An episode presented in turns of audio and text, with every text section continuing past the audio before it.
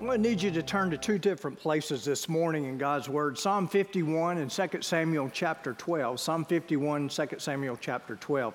We are concluding the series Behind the Music. Uh, and of course, the series has, series has always been around uh, King David. And uh, today we are dealing with the second part of what we're calling his corruption. There was something that definitely went wrong in David's life, and uh, we started the conversation about that last week, and we're going to continue to do that this morning. So, look at the introduction. King David's godly character begins to erode into what many call the corrupted years of his life. This did not happen overnight. And this is the part we need to all take note of. It involved a steady progression of disobedience, discontentment, and a lack of discipline that seem to be motivated by a midlife crisis.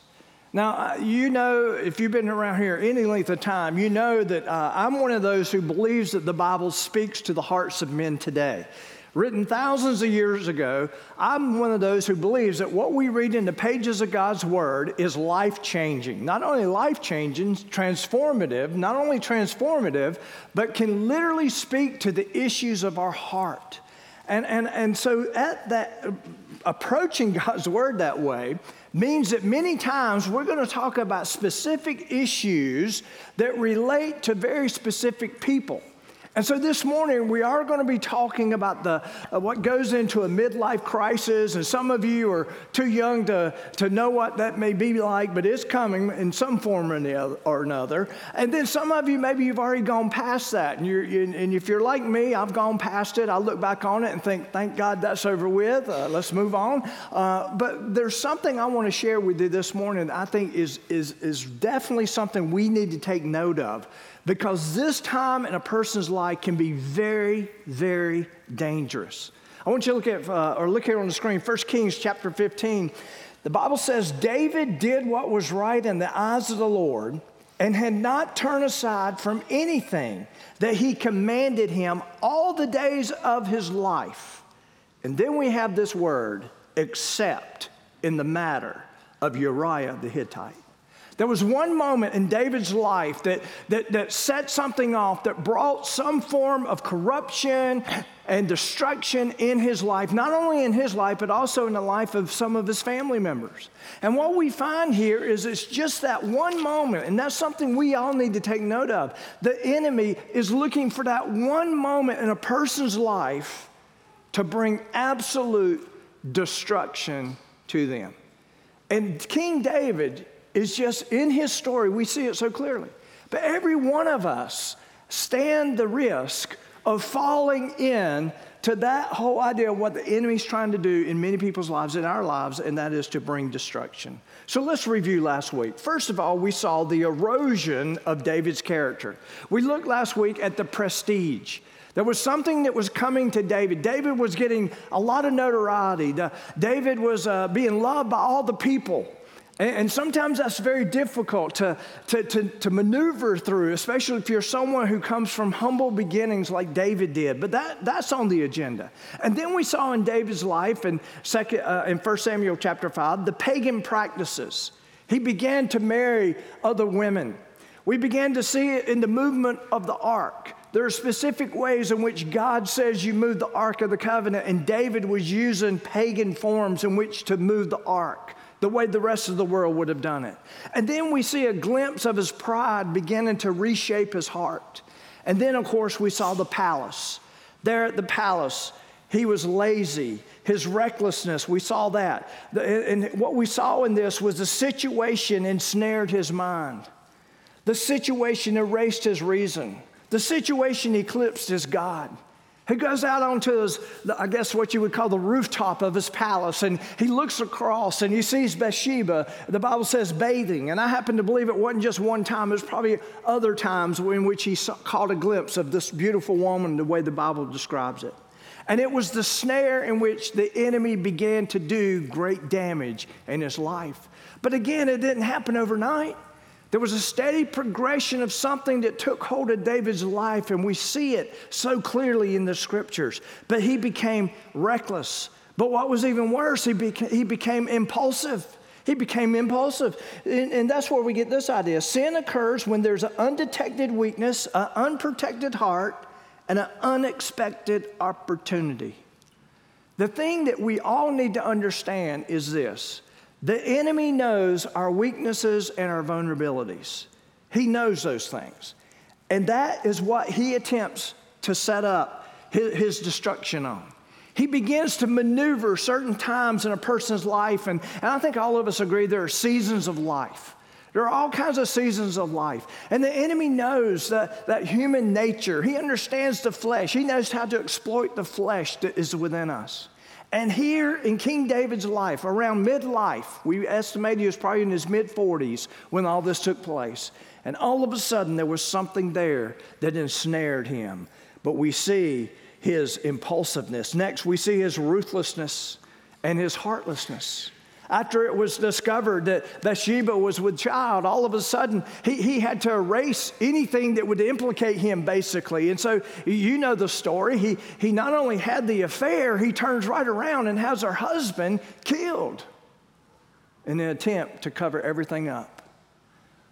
As we said last week, I believe David was one of those men after it was all said and done, who looked at what he had done and said, I never dreamed I was capable of doing what I've just done.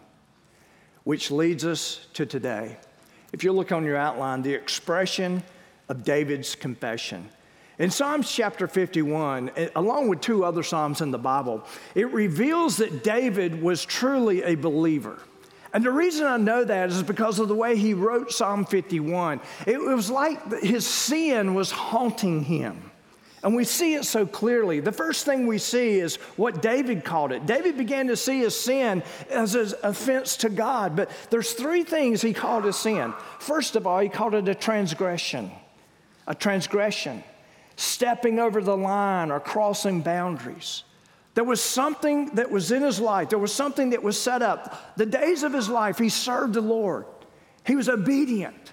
The Bible says, I mean, I mean, you think about what First Kings says. It says he did all things right up until the moment, or except the moment of Uriah, when all this began to happen. It was then that he stepped across the line. Look at Psalm 51, verse 1. He says, Have mercy upon me, O God, according to your loving kindness according to the multitude of your tender mercies. And here's what he says blot out my transgressions. The times where I crossed the line, the time where I, I, I, I went past the boundaries. I want you to think about your, our sin. Our sin is a transgression. And really, when you begin to look at what God has put in place for us as, as those who love Him and, and follow Him, He, he did. He created the law. And the law was not just a measure to show how sinful we are and how holy He is. The law was also put in place to, to bring about the best life for us. And there were times in which God said, Thou shalt not do this, thou shalt not do that. And it wasn't that God was being a killjoy or trying to keep us from having any kind of fun or whatever. He was basically saying, These are the things that would cost you dearly if you step into these things. And David sees his sin as the fact he crossed over that line. Second of all, he calls it iniquity. The word iniquity means a twisting, a perverting of what is intended. There's, there's intentionality in what's going on. God had this intention and he, he desired this for David. He desires it for all of us. But all of a sudden, we begin to twist or pervert what he says. He says it in verse 2. He says, Wash me thoroughly from my iniquity from the perversions, my perversions, from the twisting of what is intended, and cleanse me from my sin. Next, he calls it sin itself. And that means missing a mark or missing the standard. Verse 3 For I acknowledge my transgressions, and my sin is always before me. You know what David is saying here? As I said in verse 3, as I said earlier, his sin was haunting him. His sin was haunting him. Now, let me say this. I'm going to make a bold statement here, but I believe it with everything in me. If you are living in sin or you have committed a sin and cannot relate to what David writes here in Psalms 51, you may want to ask yourself have you truly been saved? Have you truly been in a place where God has saved you? Because here's where I am. I'm a firm believer that when we come to know Jesus as our Lord and Savior, the Spirit of God lives within us, comes to live within us. And it is then that all of a sudden the things that we do when we miss the mark, when we pervert something, when we step over the line, there, there's, a, there's something that comes with that. There's a weight that carries with that if we truly know Jesus as our Lord and Savior. See, King David wasn't just some pagan king out there. No, he knew what it was like to have a relationship with God. And he knew and he could identify when everything went wrong. And that's where he finds himself. Y'all, uh, you know my testimony. I, I, I, definitely was one of those. I was saved as a child. I came to know Him in my childlike faith and started living for Him and trusting His Word and reading His Word, finding more about Him. And I got into my teenage years, my latter teenage years, and, and I fell away. I've met many of you. You've done, this, you've done the same thing at some point in your life. But I'm here to tell you that one of the reasons I knew I was saved is how my sin did haunt me and how the shame was real and how the guilt was real and all that was in place and the, the conviction that fell upon my heart. That is an indicator that I had a relationship with God that now I'm longing to have back, or the fact that my sin is haunting me, as David has said in this moment. Next, we see the extension of David's conduct. The first thing we see here, go ahead and turn back to 2 Samuel chapter 2, is we see the confrontation of David's sin. Someone confronts him. The guy's name is Nathan. He's a prophet of the day. God is using this prophet, Nathan. And, and, and I'll be honest with you, there's a lot of times when prophets would show up and what God had laid on the heart to say sometimes was not taken well, and some of them lost their lives as a result. But Nathan was truly a man of God, and, and he goes before the king. So look at 2 Samuel chapter uh, 12, verse 2. I mean, verse 1. It says, Then the Lord sent Nathan to David, and he came to him and said, There were two men in one city, one rich, the other poor.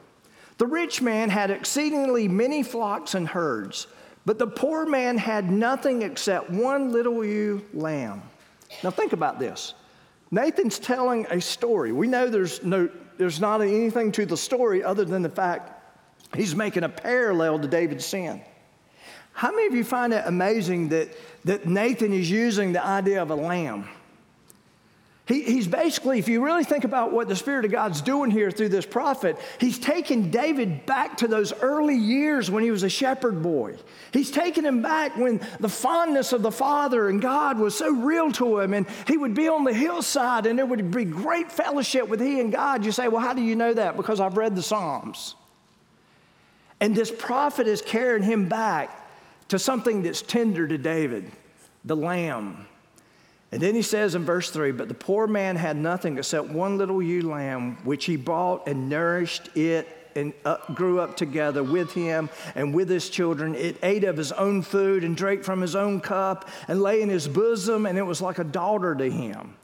And a traveler came to the uh, and a traveler came to the rich man who refused to take from his own flock and from his own herd to prepare one for the wayfaring man who had come to him. But he took the poor man's lamb and prepared it for the man who had come to him. So David's anger was greatly aroused against the man. David's, all of a sudden, he's looking at the story and he's like, How dare him? Now, why would David relate so well to it? Because that's where David started out. I'm sure he grew fond of the lambs he was keeping. I'm sure he could relate to the story, and all of a sudden, there's this thing. But here's what I'm convinced David's anger, I believe, speaks of his own anger, and it's really towards himself. There was something subconsciously happening here. I think deep down, David saw himself in this story. And we see him, we see what appears to be a demonstration of his shame and his guilt. Verse 5 And David's anger was greatly aroused against the man, and he said to Nathan, As the Lord lives, the man who's done this shall surely die. He's basically, Bring him to me, I'll take him out. And it says in verse 6 And he shall restore fourfold for the lamb because he did this thing and because he had no pity. No pity. Then it says, Then Nathan said to David, Here it is. You are the man, David. You're the man. And we see it here.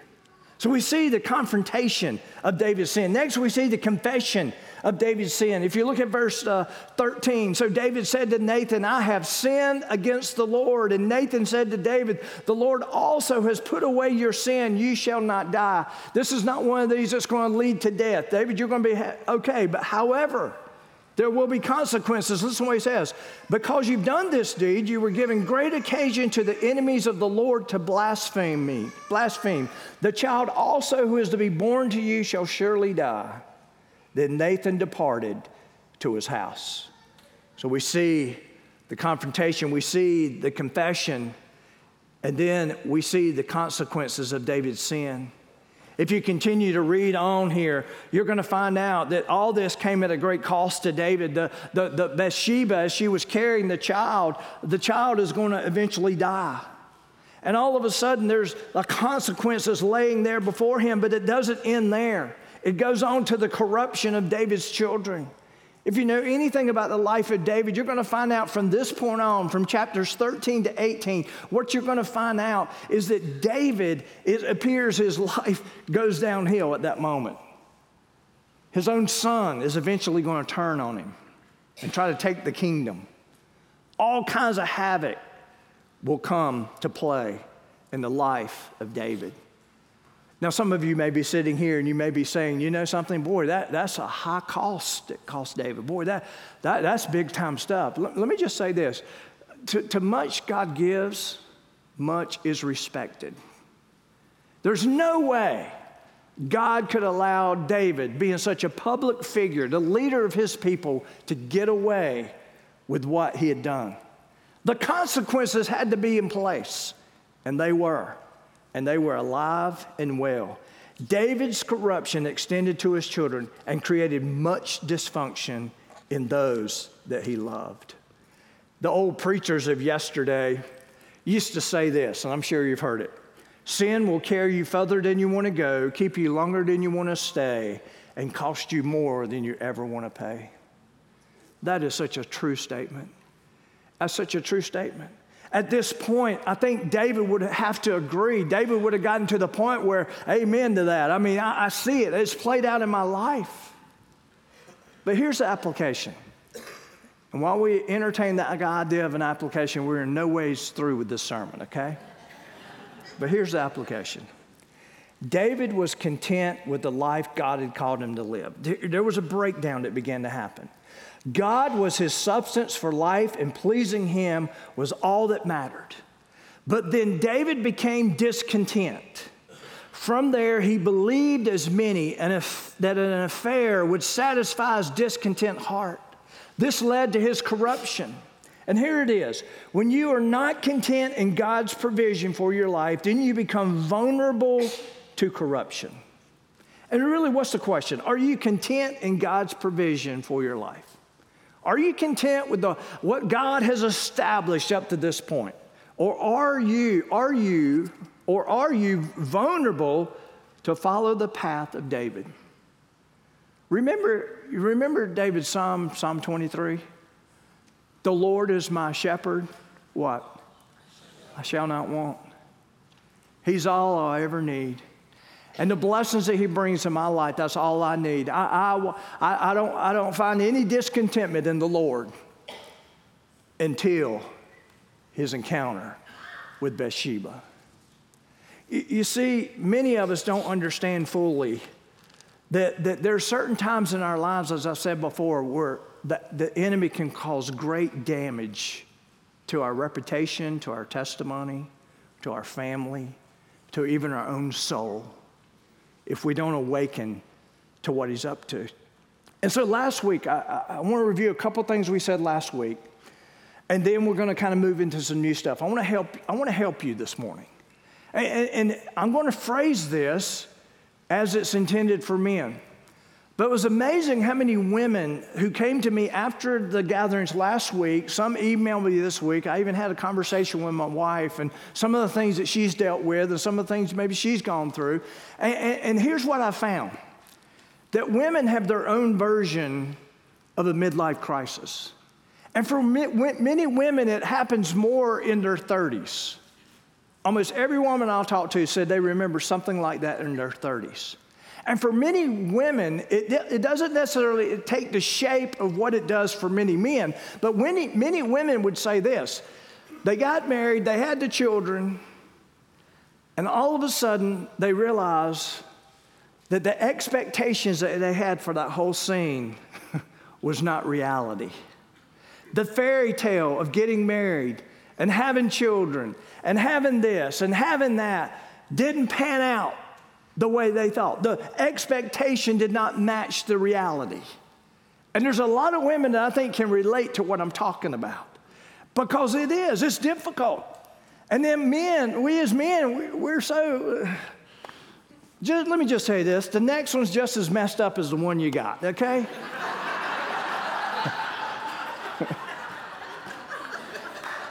Amen. Yeah.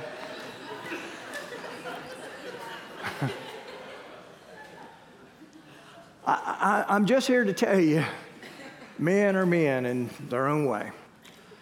And, and that expectation, really, if you think about it, in a fallen world, probably could never play out. But, ladies, this fairy tale, you need to realize that God, listen, God can bring blessings and honor and all that. We just need to be aware of where the enemy's attacking. And so I'm giving this more from the point of view to you men, but ladies, you, you're going to hear some similarities too. So here it is. What is a midlife crisis? Many have called it a second childhood, a second adolescence, male menopause, an attempt to sidestep morality. Can it uh, can affect every area of a man's life. It can affect him spiritually, emotionally, mentally, physically, relationally, and occupationally. I, have seen it play out. I, have talked to enough men. And by the way, a lot of men who show up that I talk to don't even realize they're going through anything like this. They just don't understand what's going on within them. They don't understand the discontentment that they're feeling. Uh, there's men who come and they say, I'm just ready to walk away from it all.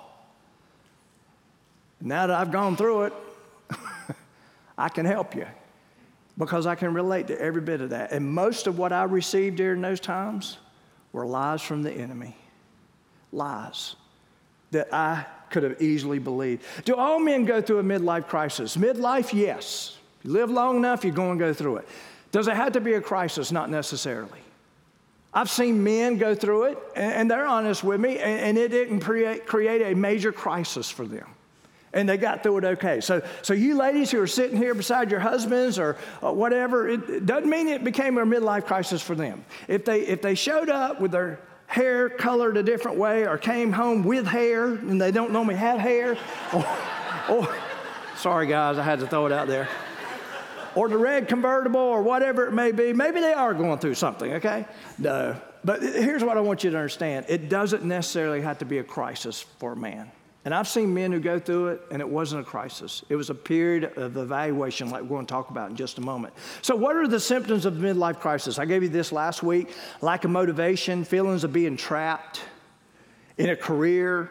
Some men even feel it uh, uh, with the family, feelings of being trapped, self doubt, self pity, discouragement. I've met men during this time say it is the most depressing time of their life, worthlessness, aging in appearance Physically, they're fatigued. We know from, from the fact that around this age, testosterone levels begin to drop. Everything begins to change. Here's the key the reaction to these symptoms, that's where the danger comes from. Reacting to these things is where it begins. So, what makes a midlife crisis so dangerous? This is the new part of what we haven't discussed. First of all, men don't like to talk about it. Many of us men we like to think we can handle things on our own. Okay? I know I'm talking to most of you right now because that's where men do it. We just suck it up and go on and try to survive it and get through it. But this is when the enemy isolates us as men. You see, the Bible talks about the roaring lion being Satan.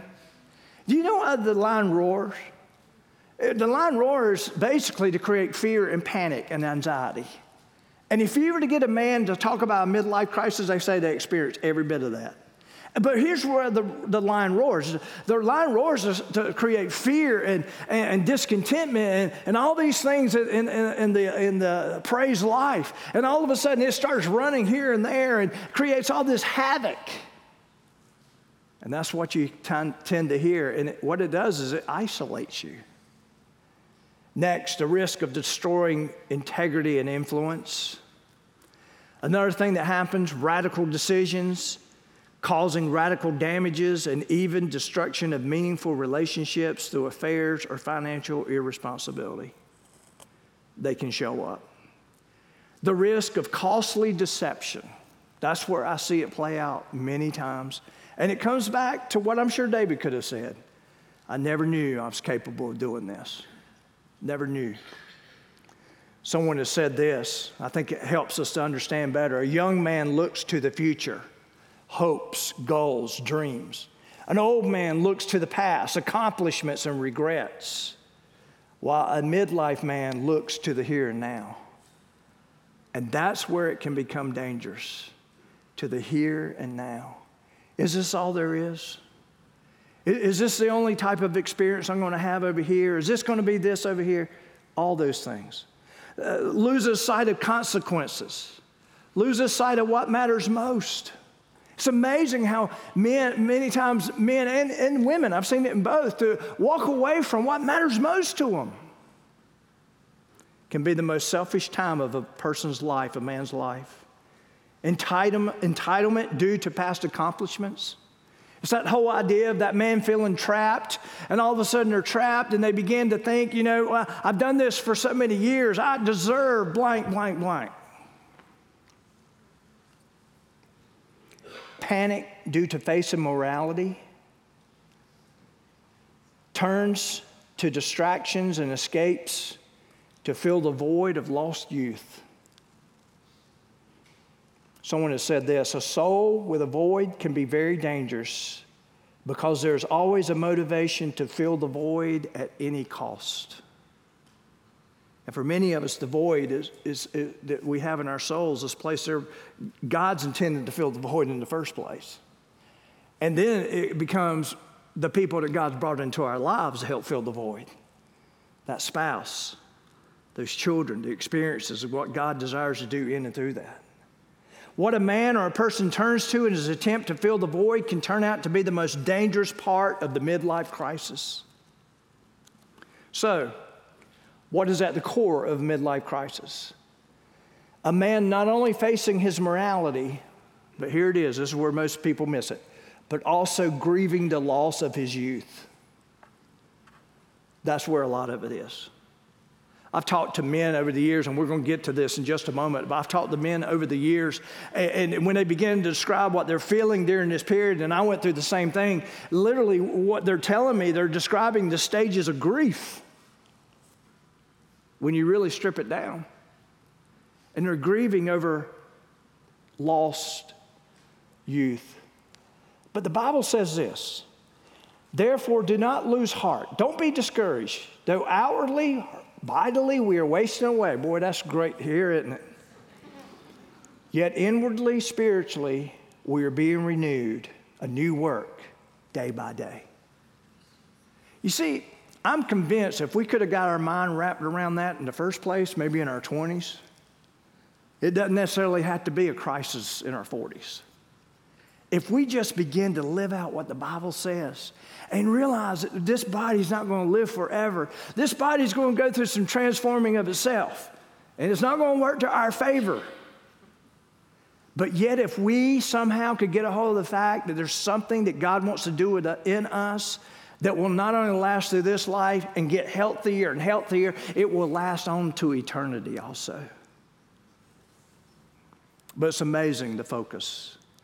So, how to survive a midlife crisis? Here's your help Number one, be aware of midlife crisis grieving stages. I mean, think about it. The stages of grief denial, angry, uh, excuse me, anger, bargaining, depression, acceptance. That is those steps. But what about this? What, what does it look like? Well, first of all, there's denial, there's anger, frustration for many men, there's a reply of glory days or regrets.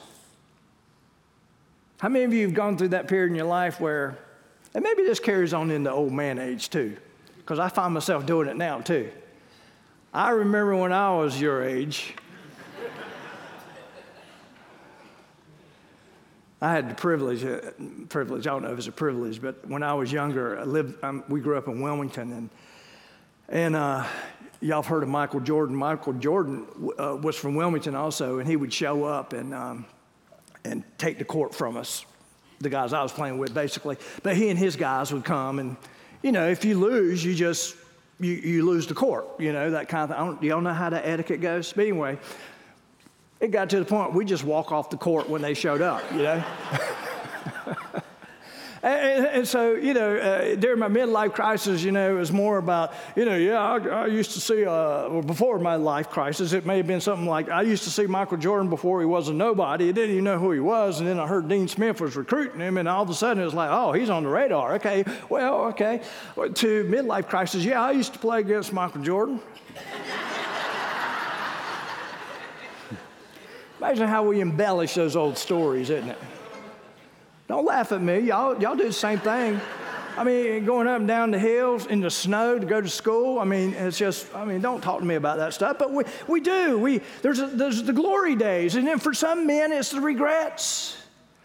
They're at this point in their life and they don't understand why they didn't add up to everything they thought they should have added up to. Life did not play out the way they thought it was going to play out. They didn't reach this goal or that goal a lot of disappointment. Depression can set in, withdrawal. Can't tell you how many women have said to me before, I, I don't know my husband anymore. I, I, don't, I, don't, I don't have a way in anymore. And then acceptance. You get on on the other side. You're older. You become wiser. But in the process, don't destroy everything. We're probably all going to go through this, but the key is to hold on with everything you got.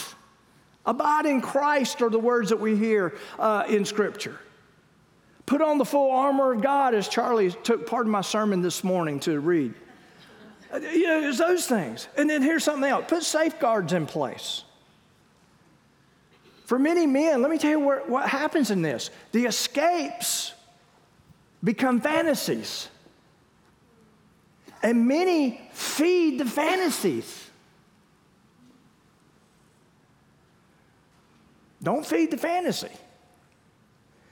Be wise and seek counsel before making life altering or life changing decisions. How to survive a midlife crisis? Reach out to men for support and accountability older men, those who may have gone through it. Do not withdraw. Don't become isolated. That's the last thing you need to do is become isolated.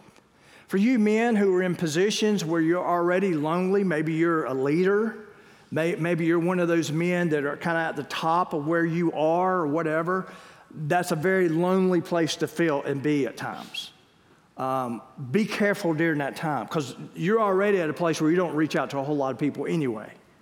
And that's dangerous anyway. Be careful. You are more pr- open to pray than anybody because you don't have the pattern of talking to other people in your life because you, you feel like it can come back to bite you. Those in leadership positions, you need to be careful. Next, reevaluate expectations for yourself and others. Be more realistic. So what you didn't meet your goal by the time you were 45 or whatever age? So, so what? Now, the Bible says God's mercies are new each day. That means there's new opportunities every day. That means there's things that we can get started now. We can move on. Reevaluate your expectations of yourself and others, especially if you're married with your wife. As you're getting older, your wife's getting older. Don't know what I'm talking about? Yeah. Seasons of marriage. Proverbs 5:18, let your fountain be blessed and rejoice with the wife of your youth. Uh, let me, let me tell you what, what's happening here, and I learned this at a marriage conference. There's something called limerence. You ever heard of limerence? It's the part that gets a lot of you in trouble that you don't understand. And here it is it's a state of mind resulting from romantic attraction, characterized by feelings of euphoria, the desire to have one's feelings reciprocated. It's what happens when you first meet someone and all those tingly feelings come back. Anybody remember those days? Long time ago, wasn't it? You know, um, uh, and, and what happens is people, and they say that only lasts like 18 months. Sorry to disappoint those who are waiting to get married, but how many of you know what I'm talking about? We used to say, Is the honeymoon over yet? Oh, yeah. But a lot of men and a lot of women fall prey in wanting to reunite or reignite these feelings just to see if they still got it. Be a dangerous time. Attempt to regain the feelings of youth. Next, reevaluate, life's goals or create new ones. Look at where you are. Uh, this was a good time. I, I, don't know if my wife remembers, but that was a big time when I was doing a lot of goal setting in my marriage. That's when I started evaluating, you know, I, you know, there's some things in here, didn't quite get there financially or whatever you want to say. But, but the, the feelings of failure that come with it many times are more than men can handle, and they begin to look for unhealthy escapes at that point. Be careful with that. Get with your wife. Dream together about what may play out. Focus more on future possibilities that will help you have a thriving legacy. You see, about that time I was going through it, grandchildren started showing up. That was fun. That, that took my attention away from a lot of what I was experiencing. All of a sudden, yes, this I like this. You know, I, I tell men, and, and I'm not, I hope you're not naive. There's times I meet with men and they're ready to walk away from their family at times. And I beg them, don't give up now. Don't give up now. Don't give up now. There's going to come a different type season that you're not experienced have experienced before. There's something that still awaits you out there that you and your wife can enjoy the fruit of the labor of your marriage up to that point. Hang in there. You won't regret it. Next, invest in others. Practice selflessness.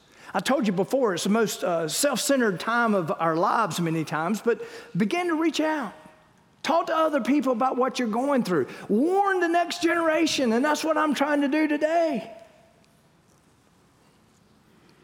Take better care of yourself. Maybe part of the reason you're feeling the way you're feeling is you're not been taking care of yourself. Exercise, get on the treadmill every now and then. Eat healthy. You can have the cheese fries one time a week, not three times a week. Oh, no. How to survive. This is one of the key parts of it all. Move from what your identity is in to who your identity is in. For many of us, our identity is what the world tries to tell us our identity should be in. How we look, what, what it took for us to be successful. What have we done to get to this point, this point, this point? And the world begins to dictate the successes in our lives when really our whole identity is not in those things. The Bible is very clear don't put your identity in those things. Solomon, the greatest man who ever lived, tried to do that. He put his identity into everything. Read, read Ecclesiastes, and he came out at the end, he said, None of it worked. I'm still as empty as I was before I started. And then he found it in Christ or in God because he found out his new identity or what his identity was. I think this really, when you really think about this, this here, this point, it, you need to start understanding your life in the context of God and His Word. You got to get in the Word.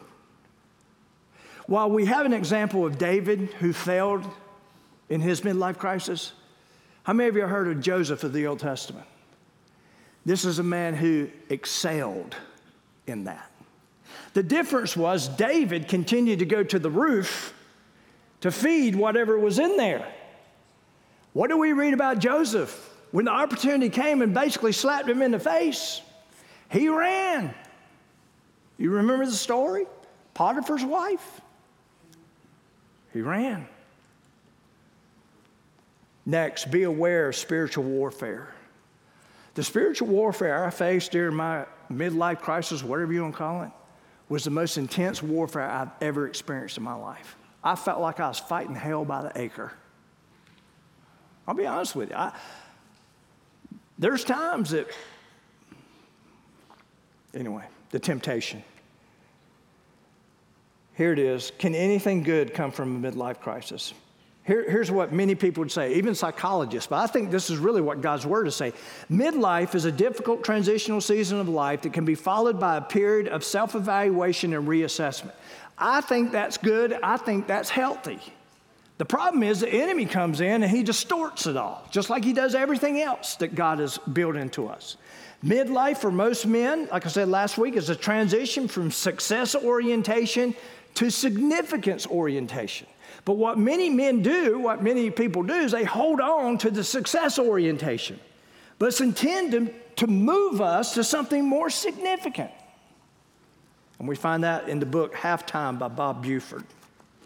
Next, let me give you the scripture for the man in the midlife. This is, this is where it is, okay? First of all, in the crisis, if the crisis has led you to sin, confess and repent. 1 John 1 9, if we confess our sins, God is faithful and just to forgive us of our sins and to cleanse us from all unrighteousness.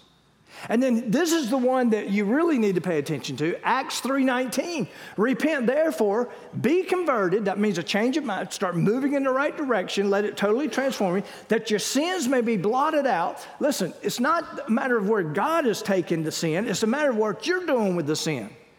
He, he, the problem is, many of us don't blot it out. We still live in the, in the grief of it all. We still live in the shame of, of it all. God can remove, can move you past that. How do we know that? Because it says this so that times of refreshing may come from the presence of the Lord. How about this? If the crisis is leading you to temptation to sin, what if you're exactly where I was in the midst of it all and didn't really know where to turn, didn't really understand what you were going through? 1 Corinthians 10 says this No temptation has overcome you except such as common to man. When it says common to man, it means there's a good chance every other man in the world's faced the same thing you're facing at that moment. It's out there, it's not something new just for you. But God is faithful who will not allow you to be tempted beyond what you're able. You can still have success in anything the enemy throws at you. The Bible says, Greater is he who is within me than he who is in the world.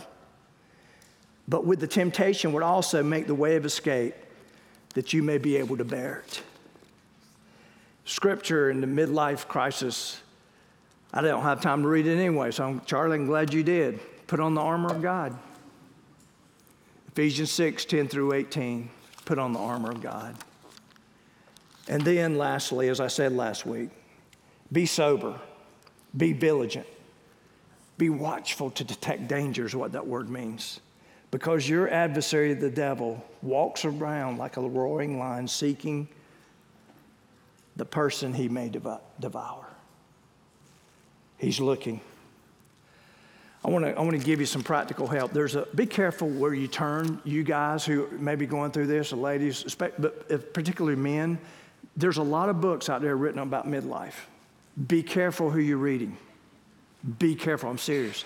There's a book that's, that's out there, and this is the best book I've come across. When I discovered what I was going through, see, it says Men in Midlife Crisis, Jim Conway, not Tim Conway, Jim Conway. okay? When I read this book, I could not believe how much I identified with what he was writing about.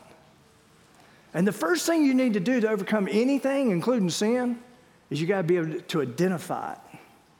And this is a great way to identify what you may be going through. I want to close with this prayer. And, and, and, I'm basically putting this towards men. But ladies, you, I don't know where you are this morning. But, but I, I basically just bow your heads. And, and, guys, you don't have to repeat after me. I, I put every bit of this information back there on the iDesk. I encourage you to take one of those sheets. And if you're digital, you can go and find every, all that information attached to this sermon. But here, here's what I want to do I want to pray for you right now. And I this is the prayer, I've written it out. And this is a prayer I want you to pray for yourself if you're going through something like this. With your heads bowed and your eyes closed. Dear God, I feel I'm in a battle for my life, family, and testimony. I'm fighting to maintain my integrity in the midst of a darkness that constantly surrounds me. Simply put, I do not trust myself with certain temptations. I ask you to protect me from evil and give me the strength to overcome it. Impart to me the motivation and desire to not feed my flesh, but to renew my spirit. I ask you for your wisdom during this time of deception that consumes my mind. Help me to realize that my identity, that's who I really am, is not found in my fears, my youth, my career, or these fantasies that plague my mind, but in you and who you say I am. Help me to be fully aware of the consequences that could follow my decision or decisions to act on my evil lust. Help me to be the man my wife, children, and church can count on as I face this battle. And most of all, help me not to disgrace your name. In Jesus' name, amen. Let this be your prayer.